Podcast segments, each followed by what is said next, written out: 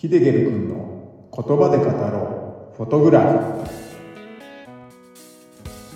こんにちは。ヒデゲルです。この番組では旅先や身近で撮った写真を言葉で語ってしまおうというポッドキャスト番組になります。撮影地で感じたことや撮影地の情報失敗談なども語っていければなぁと思っています。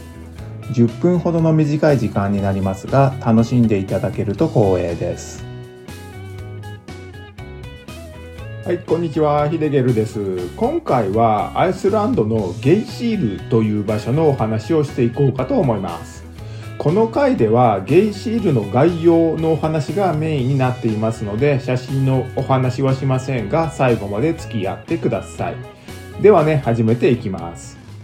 まずはじめに、ゲイシールは何なのかと言いますと、まあ、この回の題名にあるように、ゲイシールは間欠泉の名前になります。まあ、アイスランドにあるね、間欠泉ですね。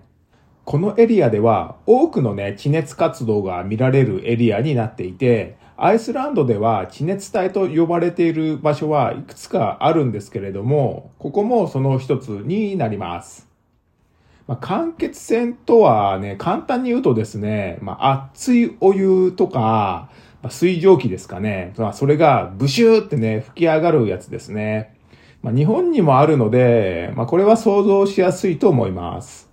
ゲイシール間欠泉は、アイスランドではかなりね、有名な間欠、間欠泉になっていて、ゲイシールっていう名前はですね、観光地の呼び名にもなっています。そのゲイシールなんですけれども、アイスランドで一番人気の観光エリアにある絶景スポットの一つになっているので、アイスランドをね、訪れる、ほぼね、すべての人が来る場所になるかと思います。第1回から9回までにお話ししたグトルフォスの滝とのね、距離も、まあ、車で20分っていう距離なんで、まあ、今回お話ししているゲイシール間欠線と合わせて訪れることができますね。まあ、僕もですね、ゲイシールとグトルフォスは同じ日に訪れました。ゲイシール間欠線はアイスランドの南西部にありまして、この辺りはゴールデンサークルと呼ばれていますね。まあ、いろいろな観光スポットも点在しているので、まあ、アイスランドでも人気のエリアになってますね。数々のゴールデンサークルツアーが開催されてるんですが、どのツアーに参加してもですね、ゲイシールとグトルフォスは組み込まれてると思います。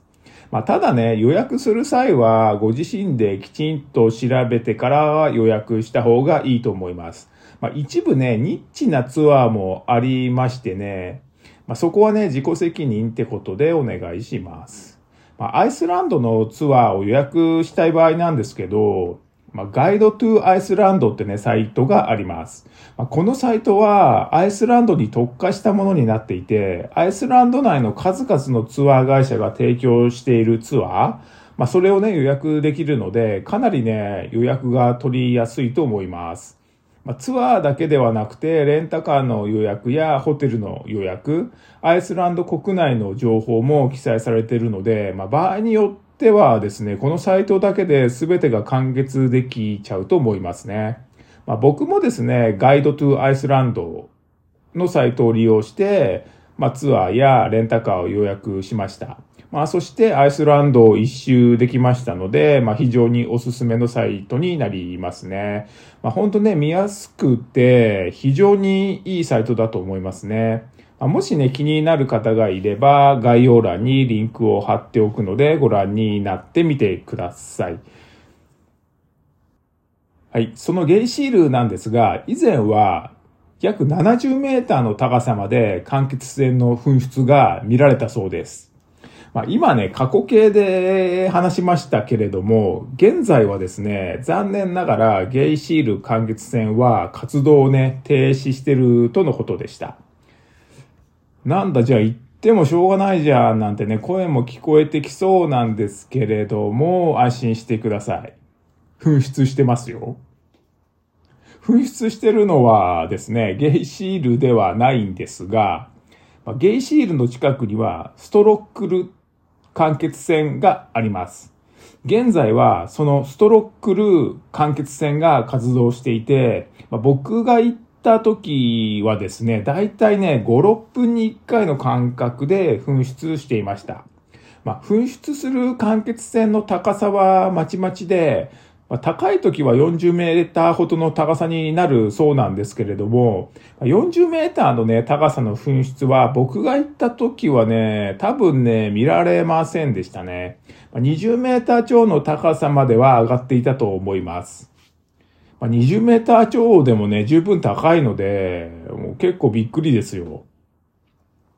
ここはですね、大きな公園になっていて、まあ、至るところにね、もくもく、もくもく煙が上がっているんですよね。まあ、そのね、すべてが間欠泉ってことになるのかなとは思うんですけれども、まあ、噴出が見られるのは、まあ、現在ではストロックル間欠泉だけだと思います。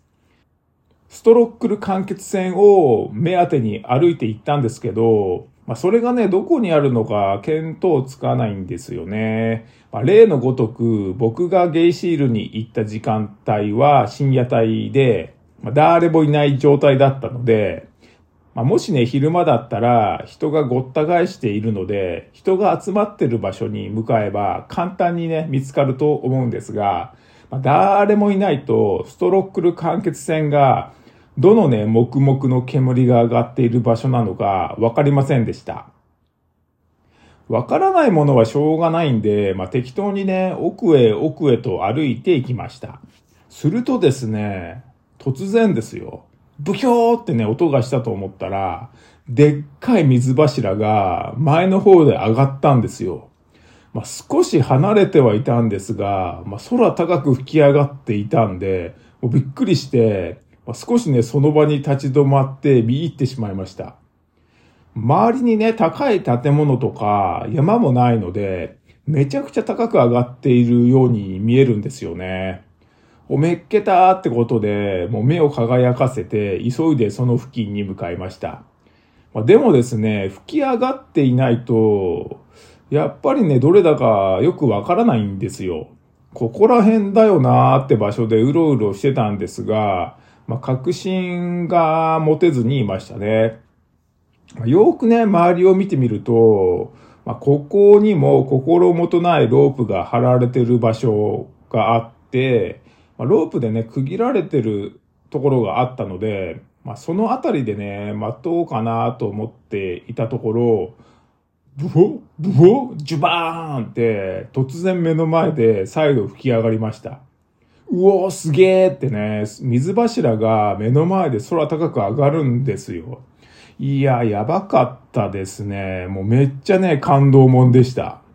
これがゲイシールかってね、無意識につぶやきましたけど、まあ、みんながね、こぞって見に来るわけが分かりましたね。まあ、厳密に言うと、ゲイシールではなく、ストロックル間欠線なんですけども、まあ名前なんかどっちでもいいやと思うぐらいね、素敵な光景でしたね。まあ、ここゲイシールにはですね、大型の駐車場も完備されていて、結構ね、大きい建物がありました。レストランやお店屋さんが入っていって、まあ、複合施設になっているようです。まあ、公園内の足元も程よく整備されていて、非常にね、歩きやすかったです。まあ、間欠泉に近づくにつれて、地面は土になっていくんですが、まあ、間欠泉のね、近くでは、水たまりなども見られたので、まあ、雨が降っていない限り、スニーカーでも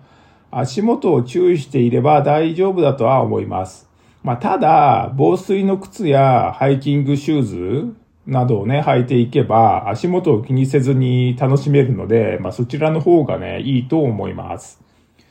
まあ僕は冬用の登山靴を持って行ってたんで、もう足元はね、全く気にせず楽しめましたね。ではね、場所も分かったことですし、まあどこから狙おうかなってことで、撮影を開始していきますが、まあここからはね、次回の話になっていきます。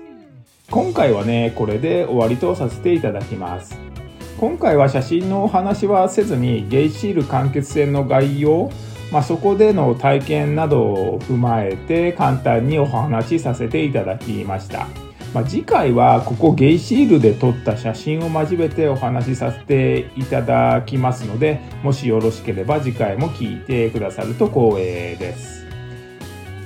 まあ、それでは最後までご視聴ありがとうございました。ヒデゲルでした。